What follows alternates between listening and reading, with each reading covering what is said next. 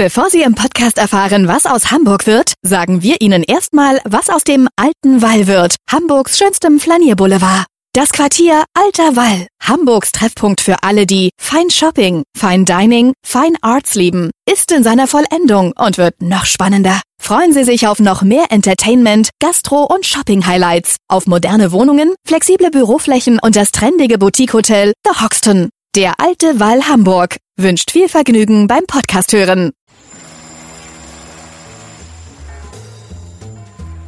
Was wird aus Hamburg? Der Podcast zur Stadtentwicklung. Hallo, moin, moin und herzlich willkommen. Mein Name ist Matthias Iken und bei mir ist ja ein Vordenker in Sachen Hamburg.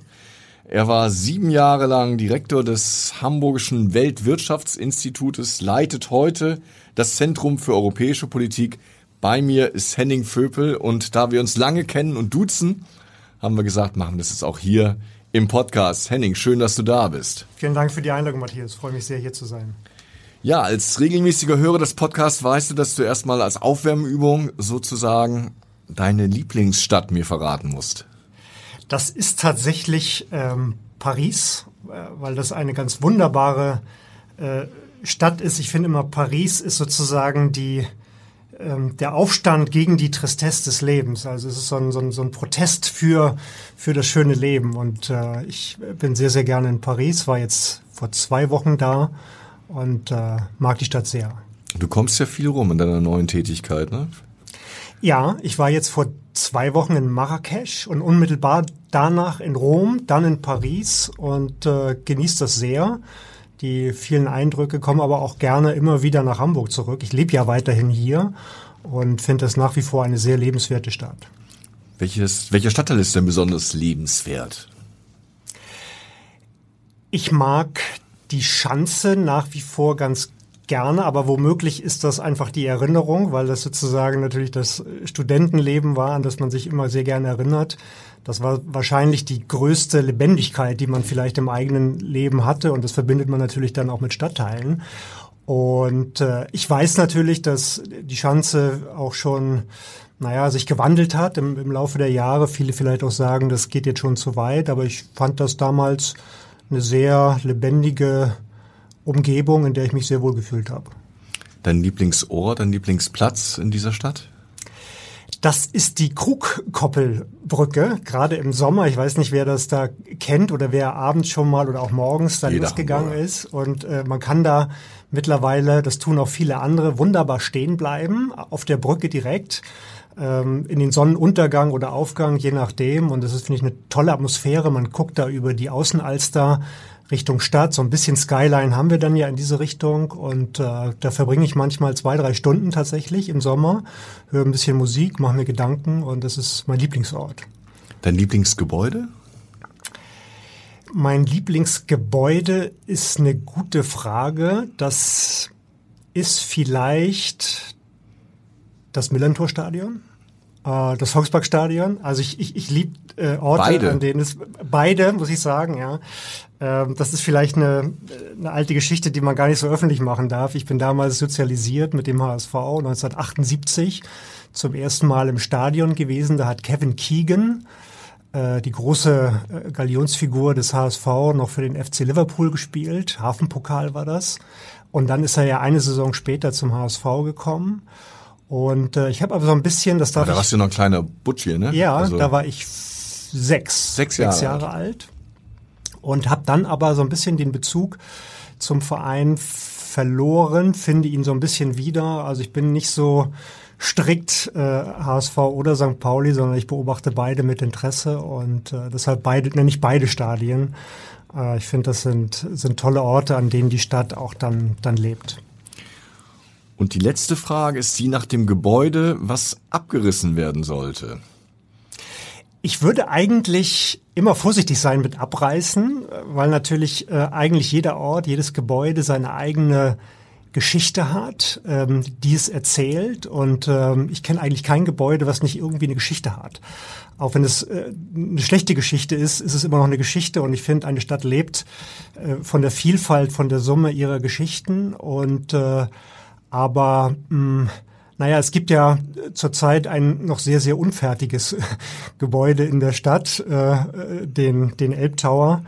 Und ähm, womöglich müssen wir den abreißen. Und das wäre vielleicht ähm, das Gebäude, das noch keine Geschichte erzählt, obwohl das stimmt eigentlich gar nicht. Es erzählt natürlich auch eine Geschichte, keine sehr, keine sehr schöne. Ähm, aber das wäre vielleicht, weil es noch so unfertig ist, ein Gebäude, auf das man noch verzichten könnte.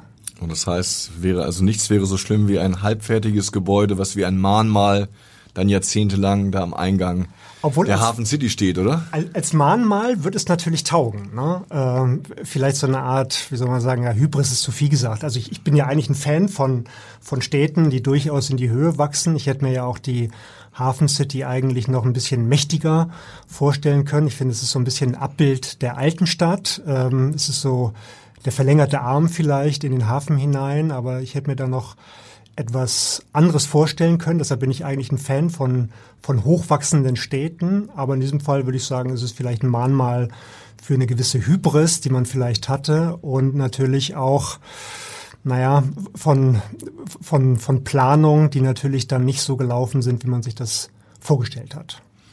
Ja, da sind wir gleich schon beim Hamburg-Konvent. Den habt ihr ja vor einigen Monaten also sehr intensiv betrieben, um Hamburg voranzubringen, für die Zukunft vorzubereiten, habt Experten in die Stadt geholt, habt geguckt, was muss sich in Hamburg verändern. So mit ein bisschen Distanz habt ihr euer Ziel eigentlich erreicht, Impulse in die Stadt reinzugeben? Das ist eine gute Frage. Mm, ich glaube ja. Also, also erstmal hat es Spaß gemacht. Äh, wir waren ja drei, die das so ein bisschen initiiert haben. Also der Michael Göring, ähm, ehemals Chef der, der Zeitstiftung, Nicolas Hill, auch in der Stadt äh, sehr bekannt. Und wir drei haben uns getroffen und gesagt, irgendwie muss in dieser Stadt noch mehr passieren, als tatsächlich passiert. Und ähm, das hat unglaublich viel Spaß gemacht ähm, sich mit den ähm, Entwicklungsmöglichkeiten, mit den Akteuren dieser Stadt auseinanderzusetzen. Ob wir das Ziel erreicht haben, ist immer eine gute Frage. Also natürlich nie das, was man sich vorgenommen hat, das ist völlig klar, weil die Stadt natürlich auch, sage ich mal, an vielen Stellen ähm, an, an, an Stellen, an denen Entscheidungen, politische Entscheidungen, aber auch wirtschaftliche Entscheidungen getroffen werden, natürlich auch gewisse Reflexe natürlich hat. Ne? Also Beharrungsvermögen. Sagen, äh, Beharrungsvermögen, ganz genau. Also die dann sagen, ja, das ist doch schon die schönste Stadt der Welt und äh, wir haben eine unglaubliche Dynamik und ähm, die Leute kommen hierher und so weiter. Das stimmt auch alles und trotzdem haben wir gesehen, es gibt vielleicht doch noch äh, Potenziale, die geweckt werden können. Ähm, und ähm, das hat Spaß gemacht. Und deshalb ist die Frage, ob wir die Ziele erreicht haben, äh, für uns gar nicht nachrangig, aber äh, vielleicht gar nicht im Vordergrund stehend. Was gab's denn da für Aha-Momente, wo du wirklich danach gesagt hast, Mensch, so habe ich noch gar nicht auf die Stadt geguckt, das ist eine richtig gute Idee? Ich fand ähm, diejenigen Leute, die wir hier auch zu den Spaziergängen eingeladen haben, die nicht aus Hamburg gekommen sind, sondern von außerhalb. Wir hatten jemanden aus Wien, aus Rotterdam äh, hier in der Stadt. Die sind durch die Stadt gegangen und fanden die Stadt natürlich auch toll, haben aber aus der Perspektive von Wien und Rotterdam beide Städte, die, sage ich mal, sehr progressiv auch mit Stadtentwicklung umgehen, äh, doch noch, finde ich, sehr wertvolle Impulse gegeben. Ähm, der Vertreter aus Rotterdam natürlich mit Bezug auf den Hafen. Wie kann man den Hafen eigentlich nach vorne bringen, was muss man tun, wie muss man sich öffnen und so weiter. Und aus Wien hatten wir jemand, der sehr intensiv mit digitaler Stadtentwicklung zu tun hatte, mit Mobilität. Äh, und auch er hat gesagt, ähm, hier gibt es noch Vernetzungsmöglichkeiten und das fand ich spannend. Also beide haben wertvolle Impulse für den Hamburg-Konvent geliefert. Aber es ist ja ein bisschen so, du hast es eben angesprochen, dass Hamburg doch sehr selbstzufrieden ist, sehr im Gestern vielleicht auch gefangen, weil einfach alles immer sehr, sehr gut gelaufen ist. Ist das eine Bedrohung für eine Stadt, wenn sie also zu reich, zu gut funktioniert, zu schön ist? Ich glaube ja. Ähm, es gibt diesen alten schönen Satz der Systemtheorie, wenn etwas zu lange stabil äh, gewesen ist, dann wird es plötzlich instabil. Und äh, wir haben ja nun auch Ereignisse in der Welt, die darauf hindeuten, dass wir nicht nur einen gewöhnlichen Strukturwandel haben, sondern wahrscheinlich viele parallele Strukturbrüche, also wirkliche Paradigmenwechsel ähm, im Bereich der Technologienutzung. Also wir reden nicht mehr über die klassische Industrialisierung, sondern tatsächlich über digitale Technologien, Innovation, KI und so weiter. Wir haben das Thema Nachhaltigkeit, das heißt, wir müssen mit Ressourcen anders umgehen. Wir haben geopolitische Konflikte, das heißt, die Welt ist extrem instabil geworden. Und wir müssen, glaube ich, als Stadt ähm, reagieren. Nichts ist garantiert für die Zukunft. Und an diesem Moment sind wir. Und ich glaube, es lohnt sich darüber nachzudenken, ob wir die Stadt in ihrer Agilität, in ihrer Vitalität nicht neu erwecken müssen, weil ich glaube, dass wir ganz viel verändern müssen. Also wir unterschätzen ähm, die Veränderung, die vor uns liegt. Und ich würde das gerne als Chance begreifen. Und ich habe manchmal den Eindruck, das liegt vielleicht auch an der Profession des Bürgermeisters, dass wir die Stadt so ein bisschen als Patienten äh, betrachten. Äh, in, in meiner Wahrnehmung ist eine Stadt aber eher so ein Lebenskünstler und kein Patient. Also ein Patient, äh, dem gibt man irgendwie Pillen und, ver und, und verabreichende Therapie und so weiter. Aber so weit sind wir, glaube ich, noch nicht. Und ich würde gerne sozusagen die die Stadt mobilisieren für ihre eigene Zukunft. Und das kann, glaube ich, noch stärker passieren, als es der Fall ist. Wo sind wir denn schon gut? Also, dass wir nicht nur irgendwie auf die Schwächen schauen, sondern wo sagst du, da ist Hamburg führend oder wenn, wenn Gäste aus anderen Städten da sind, das zeigst du denen, weil du das Gefühl hast, hier ist Hamburg relativ weit. Ich habe tatsächlich die Stadt vielen, vielen Gästen gezeigt. Ähm, aus Paris, weil das ja schon ähm, gefallen ist, äh, aus Rom, aus anderen Städten. Ähm, und alle haben gesagt, ähm, das ist ja eine wunderbar strukturierte, wohl funktionierende Stadt. Also das kann man, glaube ich, sagen und das zeichnet Hamburg auch aus. Ähm, es ist anders als Berlin, wo man ja zu Recht gegenüber der Verwaltung sagt, das ist eigentlich eine failed city. Ähm, das gilt für Hamburg natürlich überhaupt nicht. Ich finde, die Behörden arbeiten gut. Ähm, das ist eine in den Infrastrukturen, in den öffentlichen Dienstleistungen gut funktioniert, im, im Wesentlichen gut funktionierende Stadt. Es ist sehr ordentlich, es ist sauber, es funktioniert. Äh, das läuft, glaube ich, gut. Und wir haben natürlich Fortschritte gemacht. Das ist gar keine Frage. Also in der Entwicklung der Wissenschaft, wir haben DESI, wir haben den Exzellenzstatus gehabt, auch wenn ich würde, sagen würde, das war, Hamburg war einfach mal, mal dran. Äh, also das ist auch ein politischer Prozess, der dahinter steht. Also irgendjemand oder irgendwann ist jeder mal, mal dran, diesen Exzellenzstatus auch zu bekommen. Aber gleichwohl ist da, glaube ich, gute Arbeit geleistet worden. Und wir haben viele gute Ansätze, äh, auch in der Industrie und so weiter. Wir müssten die aber aus meiner Sicht noch stärker voranbringen. Du hast ja kürzlich im Abendblatt auch kritisiert, dass die Stadt sehr stark auf den Hafen fixiert ist und sich deshalb also auch einiger Chancen beraubt.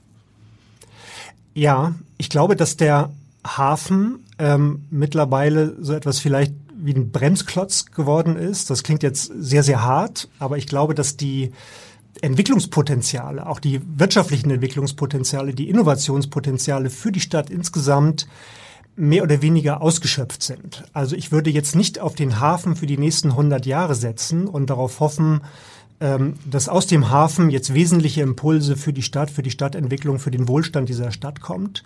Und wir wissen eigentlich aus der Stadtforschung, auch aus der ökonomischen Stadtforschung, dass eine Stadt davon lebt, welche Infrastrukturen sie hat. Also wie kann sie bestimmte Dinge skalieren, ähm, auch durch Offenheit, durch Konnektivität, wie wir sagen, und durch Netzwerke. Das ist ganz wichtig. Also eine Stadt lebt im Wesentlichen von Netzwerken und die dürfen sehr divers sein. Also man kann eine Stadt eigentlich nicht kontrollieren oder sagen, ähm, wir wollen alles Mögliche durchplanen und wir planen jetzt die Zukunft für die nächsten 30 Jahre, sondern eine Stadt lebt eigentlich vom Zufall. Ähm, und dieser Zufall steckt äh, in den Menschen, in den Ideen, die in dieser Stadt leben oder in diese Stadt kommen. Und das ist ein Potenzial, was man, glaube ich, heben muss. Und jetzt bin ich wieder beim Patienten. Äh, man muss die Stadt atmen lassen und man muss sie sich entfalten lassen. Ich glaube zutiefst daran, dass eine Stadt emergent sein muss. Also sie entfaltet sich aus sich selbst heraus.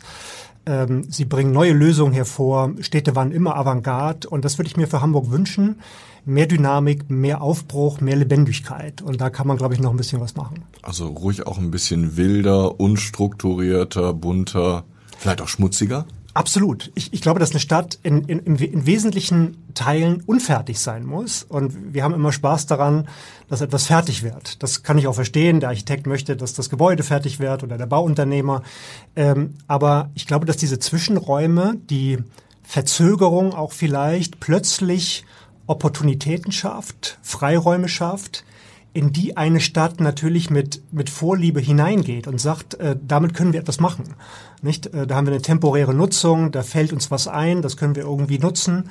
Ähm, und der Glaube äh, an Kreativität, an bürgerschaftliches Engagement, das ist, glaube ich, ganz wichtig. Das zeichnet eine Stadt aus und das hat Hamburg ja eigentlich groß gemacht. Nicht? Also wir haben ja ein sehr funktionierendes Gemeinwesen über viele, viele Jahrhunderte. Ich denke an die ähm, patriotische Gesellschaft, die, glaube ich, in ihrer Weise einer der ganz, ganz ersten zivilgesellschaftlichen Verbünde sind. Ich weiß nicht, ob ich das jetzt richtig ausgedrückt habe, aber äh, also äh, es, es findet sich äh, sozusagen in den Annalen kaum etwas, was älter ist als die patriotische Gesellschaft. Und also der Geist ist eigentlich in dieser Stadt. Ich, und ich würde mir wünschen, dass wir den noch mal noch ein bisschen nach vorne stellen.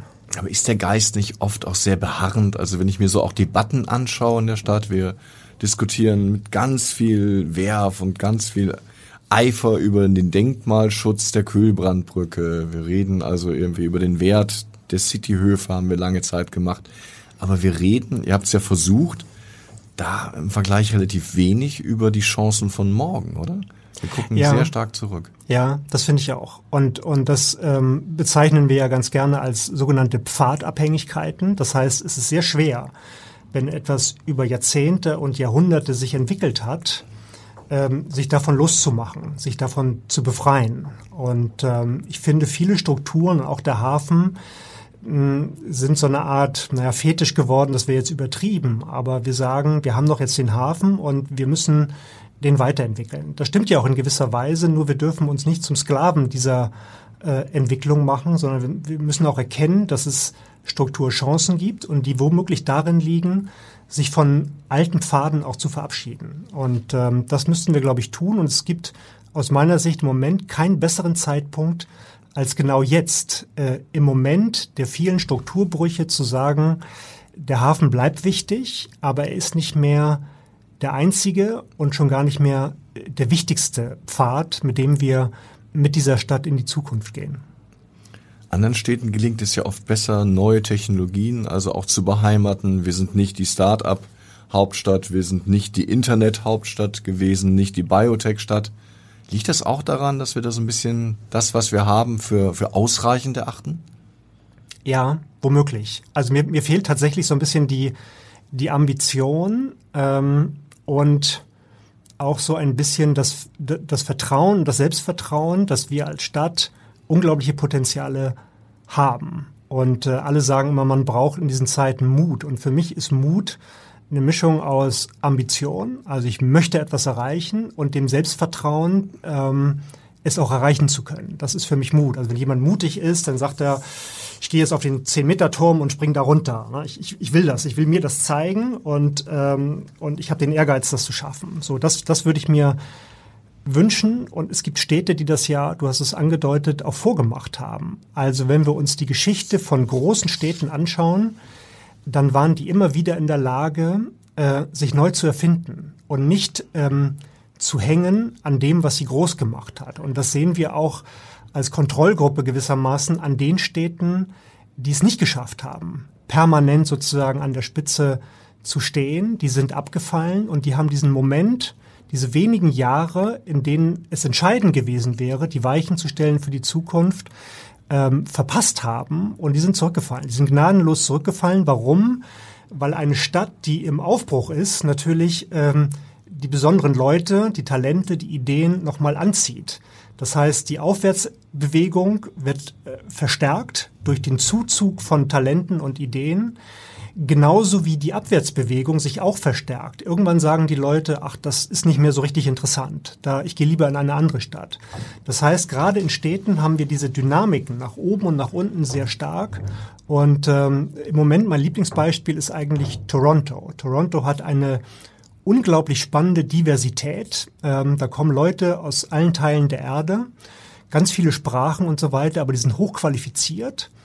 Ähm, und Toronto ist auch groß geworden durch Technologieentwicklung. Das ist ja gerade das, was du angesprochen hast. Also wir haben die Diversität an Kompetenzen, an Talenten und so weiter, plus Technologieentwicklung. Und das ist ja etwas, was Richard Florida schon vor vielen Jahren eigentlich immer wieder als sage ich mal, Zielbild von Städten formuliert hat, diese Verbindung aus Toleranz, Technologie und Talent.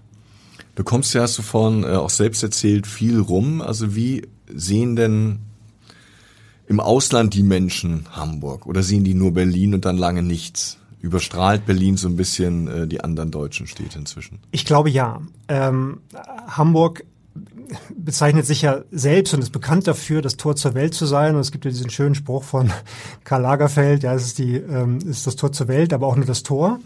Also man muss schon noch durchgehen, damit man auch tatsächlich in die Welt kommt. Ähm, gleichwohl würde ich sagen, diese Stadt ist ja weltoffen. Das, das merkt man ja schon, auch wenn sie in Teilen provinziell ist. Aber sie ist natürlich, und das dürfen wir nicht unterschätzen, ähm, außerhalb der Stadt weniger bekannt, als wir oftmals unterstellen. Berlin München, aber auch Frankfurt äh, sind Städte, die in Deutschland im Ausland viel bekannter sind, weltweit eigentlich als als Hamburg und daran kann man natürlich ähm, arbeiten, indem die Universitäten bekannter, besser werden. Das ist, glaube ich, ein wichtiger Hebel, einfach bekannter zu werden und ähm, da, da können wir etwas tun und da haben ähm, Berlin, München natürlich auch vielleicht ein bisschen Glück gehabt, nicht? Also die haben sozusagen zu einem bestimmten Zeitpunkt eine Entwicklung losgetreten, für die sie vielleicht gar nichts können, aber sie haben sie ganz klug genutzt. Und vielleicht darf man sich nochmal äh, dran erinnern, dass ja im nächsten Jahr 2024 in einer Stadt, die jetzt schon zweimal gefallen ist, nämlich Paris, die Olympischen Spiele stattfinden. Und die hätten wir ja eigentlich äh, 2024 in der Stadt haben sollen. Ich will jetzt keine alten Wunden aufreißen. Zu. äh, aber ähm, das ist, glaube ich, etwas, was was diese Stadt, äh, was dieser Stadt unglaublich gut getan hätte. Auch gerade im Rückblick. Ich weiß, damals gab es, glaube ich, 2015 muss das gewesen sein. November 2015. 15. Ja. Da gab es, glaube ich, Anschläge in Paris und so weiter. Das heißt, es war eine Stimmung. Der denkbar schlechteste Zeitpunkt, um Absolut. die Leute zu fragen. Ja. ja, aber es war natürlich auch die Kampagne dahinter, war auch nicht besonders. Ähm, der Verdacht war, hm, die Stadt möchte diese Olympischen Spiele, damit man wirtschaftlich davon profitiert. Und das war, glaube ich, die, Gefall die falsche Geschichte, die man erzählt hat. Aber ich würde trotzdem sagen, das hätte äh, die, die Kräfte und die hm, den Aufbruch dieser Stadt nochmal in einer Weise mobilisiert, der, der ganz schwer nur durch andere Dinge zu mobilisieren ist. Wobei, da sind wir wieder bei den Ambitionen. Es ist ja, also, es ist ja manchmal auch ein bisschen einfach, nur die Politik dafür verantwortlich zu machen. Da wurden ja die Menschen gefragt und die Mehrheit hat gesagt, wir wollen die Spiele nicht das ist uns zu laut, das ist uns zu teuer, das ist uns zu unsicher. Und auch jetzt, es gibt eine aktuelle Umfrage, ist die Mehrheit gegen Spiele in der Stadt. Nun gibt es natürlich gute Gründe, das EOC abzulehnen, aber da steckt doch auch ein bisschen ja, so eine Ambitionslosigkeit hinter, oder? Ja, ja. Ähm, das beobachten wir in der Stadt, das glaube ich schon. Also das ist eine Stadt, die, wie du es ja auch gesagt hast, schon sehr mit sich zufrieden ist äh, und auch sich begnügt mit dem, was wir haben. Das ist ja auch eine ganze Menge, das muss man ja sagen. Und äh, es ist so ein bisschen die Haltung, hm, wir wollen eigentlich gar nicht gestört werden. Nicht? Und ich, ich, ich finde immer, wenn man auch durch, durch Eppendorf geht, dann ähm, würde ich sagen, das ist der, der Ort, äh, da kann irgendwie äh, außerhalb von Eppendorf kann irgendwie können ganz schlimme Dinge passieren. Da wird immer noch irgendwie das mit dem normalen Tempo wird dort gelebt. Ich meine das gar nicht böse, aber das ist doch eine Oase, die unabhängig von allem lebt irgendwie und auch zufrieden ist. Und ähm, ich halte das für gefährlich, weil es eigentlich, eine Stadt macht eigentlich Spaß, wenn sie Ambitionen äh, entwickelt. So, und das, das vermisse ich tatsächlich. Wo liegt die Gefahr drin? Also ist die Gefahr, dass wir einfach massive Wohlstandseinbußen dann hinnehmen müssen? Weil sonst könnte man ja sagen, lasst uns doch in Ruhe. Wir wollen so leben, wir wollen es ein bisschen ruhig haben, wir wollen gar nicht Weltstadt sein, uns reicht eigentlich großes Dorf zu sein. Ja, das, ähm, das ist möglich, aber ich glaube, gerade jetzt führt diese Haltung dazu, dass wir Wohlstand verspielen. Denn dieser Wohlstand ist in Wahrheit sehr brüchig geworden. Und das sehen wir ja auch an Deutschland insgesamt. Da ist Hamburg ja gar keine Ausnahme, sondern im Gegenteil vielleicht eher noch etwas stabiler als Deutschland insgesamt. Aber wir sehen, dass dieser Wohlstand brüchig wird, dass der neue Wohlstand, der Wohlstand der Zukunft eigentlich auf neuen Kompetenzen beruht, auf neuen Infrastrukturen und so weiter, auf Institutionen, die agiler sind, die ambitionierter sind. Äh, und deshalb, glaube ich, ist die Momentaufnahme trügt sehr über den Zustand, den wir erreichen würden, wenn wir nichts täten, in, in fünf oder zehn Jahren hinweg. Also das ist eine sehr gefährliche Momentaufnahme, wenn wir sagen, uns geht's doch gut. Ähm, das ist gefährlich, glaube ich. Und wir müssen wir sind jetzt ja auch im, im, langjährigen Vergleich schon zurückgefallen im Vergleich zu anderen Metropolregionen. Ne? Genau, genau. Also wenn wir nicht nur das Niveau nehmen, sondern die Geschwindigkeit, dann sind wir im Grunde seit vielen Jahren schon, schon etwas schwächer. Auch, auch im bundesdeutschen Vergleich. Wir haben ja sieben, acht irgendwie äh, große Metropolregionen. Und da sind wir, was die Dynamik angeht, nicht das Niveau, aber die Dynamik angeht, sind wir eher auf den hinteren Plätzen. Was wären denn so die zentralen Schlüssel, die man äh, ja benutzen müsste, um voranzukommen? Wenn der Bürgermeister anriefe, Herr Philipp, kommen Sie doch mal vorbei, erzählen wir mal, was wir anders machen müssen, was würden Sie ihm antworten? Ich denke, man muss anfangen, die Investitionen umzulenken. Also man muss jetzt wirklich diese Transformation beginnen und initialisieren. Man muss Flächen anbieten. Man muss ähm, Investitionen umleiten. Also hm, ich halte die, die Milliardeninvestitionen, die jetzt in den Hafen gehen sollen, dort, naja, was heißt verschwendet? Aber ich glaube, es gibt bessere alternative Verwendung für diese Investition. Und da muss man den Mut haben, auch mit einer gewissen Signifikanz ranzugehen. Also zu sagen, wir kleckern mal hier und dort ein bisschen, wir machen ein bisschen KI, wir machen ein bisschen Quantencomputing, wir machen ein bisschen Nachhaltigkeit, äh, Wasserstoff. Äh, Wasserstoff und so weiter. Das reicht nicht, sondern man muss irgendwann auch ähm, in etwas besonders gut sein. Und wir stehen, und das ist übrigens durch die empirische ähm, Regionalforschung sehr gut belegt. Ähm, äh, am Anfang von großen Technologiepfaden ist es wichtig, sich zu positionieren. Also neue Netzwerke entstehen, neue Lieferkettenzusammenhänge und da muss man sich äh, groß machen, ähm, ähm, eine zentrale Position äh, einnehmen für die Wertschöpfungsketten der Zukunft. Und ähm, das gelingt nicht dadurch, dass man jetzt in allem so ein bisschen mitmacht, sondern es gelingt dadurch, dass man wirklich mit hoher Signifikanz sagt, hier sind wir gut, da sind wir gut, äh, Leute ranholt äh, und dann mit großer Geschwindigkeit diese Pfade entwickelt. Aber ist es ja auch ein bisschen zocken, also auf, sage ich mal, schwarz oder rot oder eine Zahl auf dem Roulette-Tisch, weil man weiß ja am Ende nicht, welche Techniken sich durchsetzen. Und ich kann mich gut erinnern, dass äh, der damalige Wirtschaftssenator Thomas Miro total stolz war, weil 70 Prozent der Digitalagenturen in Hamburg ansässig waren. Und das war damals das erfolgreiche Geschäft, von dem man sich ganz viel versprach. Ja, das ist ja auch der, der Vorwurf, den man jetzt auf der bundespolitischen Ebene der Regierung macht. Also jetzt ähm, von Seiten der Regierung zu sagen, das ist die, die Wasserstofftechnologie oder es ist die Batterietechnologie oder es ist die Elektromobilität, ähm, hat hohe Risiken, weil es eben sein könnte, dass diese Entscheidung falsch ist. Und ähm, die Politik ist dann irgendwann weg äh, und es bleibt der Steuerzahler, ne, der dann äh, diese, diese großen Fehlentscheidungen finanzieren muss, ja. wie beim Elbtower. Ähm, und deshalb wäre es wichtig, dass man äh, von Seiten des Staates oder der Stadt diese spezifischen Entscheidungen nicht äh, trifft, sondern dass man jetzt, äh, das klingt jetzt äh, etwas banal vielleicht, aber die Rahmenbedingungen ähm, tatsächlich schafft. Und ich glaube, es sind, sind drei Dinge, die für den zukünftigen Wohlstand einer Stadt, einer Region bedeutsam sind. Äh, es ist die nachhaltige Industrie. Es ist völlig klar, dass ähm, eine zukünftige Industrie Paris-kompatibel sein muss, also muss Nachhaltigkeitskriterien erfüllen, Kreislaufwirtschaft, grüne Energie und so weiter. Ähm, zum Zweiten sind es technologische Innovationen. Wir erleben den Beginn einer neuen technologischen Epoche, die mit großer Geschwindigkeit sich entwickeln wird. Ähm, und ganz viele Innovationen werden auf diesen Pfaden von KI, von Quantencomputing und so weiter liegen. Es ist wichtig, da äh, mitzumachen. Und das Dritte sind wissenschaftsnahe äh, Gründungen. Also wir müssen tatsächlich, ähm, dürfen nicht nur vertrauen auf alte Geschäftsmodelle, sondern neue Geschäftsmodelle, die im Umfeld entstehen von, von Wissenschaft und Forschung ähm, auch von privater Forschung. Und ähm, ich, ich sage mal ganz gerne, äh, das MIT in ähm, äh, Cambridge, Massachusetts. Äh, da gibt's äh, pro Jahr mehr als 300 Ausgründungen aus der Universität, aus dem MIT heraus.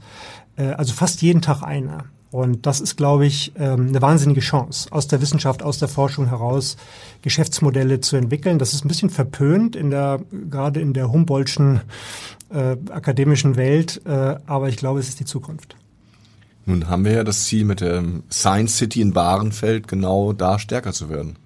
Reicht das? Das ist ein, ein tolles Projekt, gar keine Frage. Ich, ich mag auch die Idee, dass wir dort einen Stadtteil ähm, ähm, konzipieren und errichten, der mit Wissenschaft zu tun hat, also ein Ökosystem, äh, Infrastrukturen, verschiedene Leute, Interdisziplinarität und so weiter. Ich, ich mag diesen Ansatz und der ist auch richtig.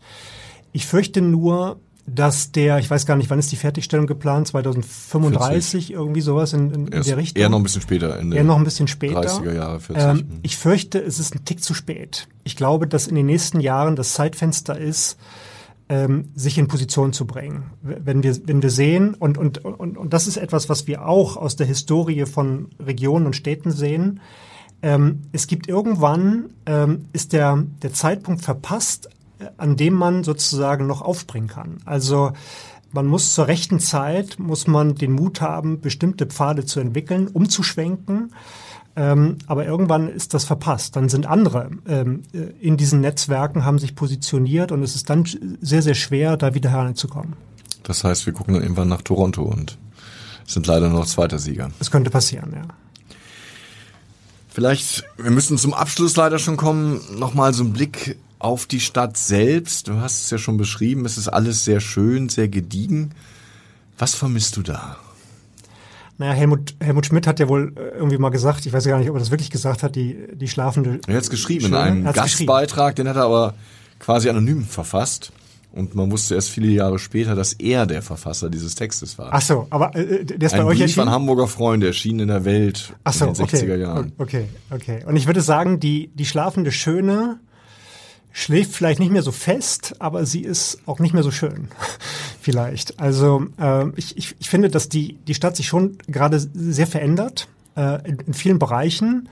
Auch nicht nur zum Schlichten, also das will ich gar nicht sagen. Also ich, ich will nochmal sagen, die, die Politik hat im Wesentlichen kluge und richtige Entscheidungen getroffen. Ich glaube nur, man hätte mehr davon, also etwas, etwas mutiger, äh, etwas ambitionierter äh, mit der Stadt umgehen müssen.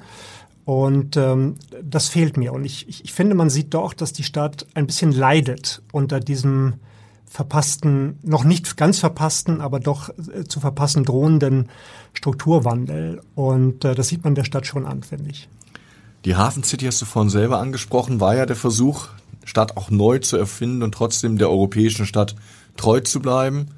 Du hast vorhin gesagt, du hättest dir es ein bisschen größer gewünscht.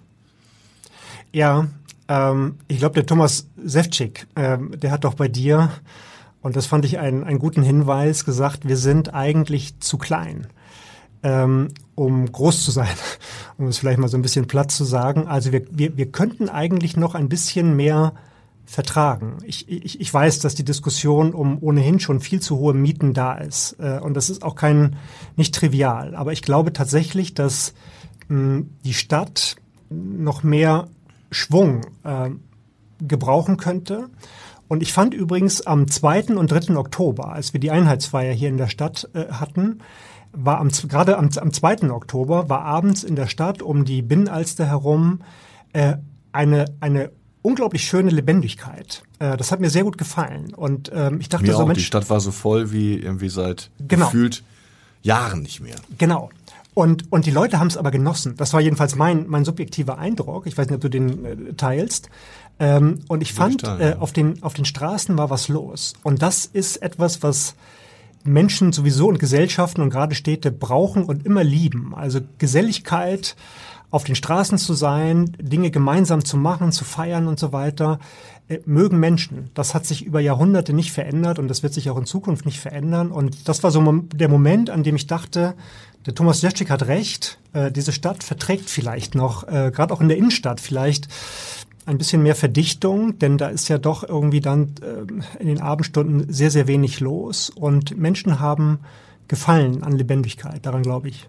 Also ein bisschen weniger so begehbares Postkartenidyll und mehr leben. Ja, ja, ich, ich finde, äh, der, der Begriff, der das am besten beschreibt, was wir uns von Städten versprechen, ist eigentlich Lebendigkeit. Und ähm, weil in Lebendigkeit äh, steckt auch Aufbruch, steckt Optimismus. Und das ist doch das, was eine Stadt immer wieder, also täglich neue Chancen, irgendwie Menschen zu begegnen, ähm, die einen inspirieren, die neue Chancen, neue Opportunitäten eröffnen. Und davon kann es eigentlich nicht genug geben. Und deshalb glaube ich daran, dass äh, und das ist übrigens auch auch gut in der Empirie nachgewiesen, ähm, die Verdichtung von Aktivität ähm, macht was mit, mit Menschen. Ich habe früher mal gesagt, ähm, Wissen zieht Wissen an und Aktivität löst Aktivität aus. Und das ist tatsächlich so. Wenn man irgendwo abseits ist, dann wird man selbst träger. Und wenn man in einer Umgebung ist, in der viel passiert, äh, viele Impulse da sind, dann steckt das alle anderen an und man hat so eine gemeinsame Aufwärtskraft. Ja, lieber Henning Vöpel, dann sage ich danke für diese Impulse, Gerne. für die Ideen und wir hoffen, dass Hamburg ein bisschen an Lebendigkeit davon mitnimmt. Weitere Podcasts vom Hamburger Abendblatt finden Sie auf abendblatt.de slash podcast.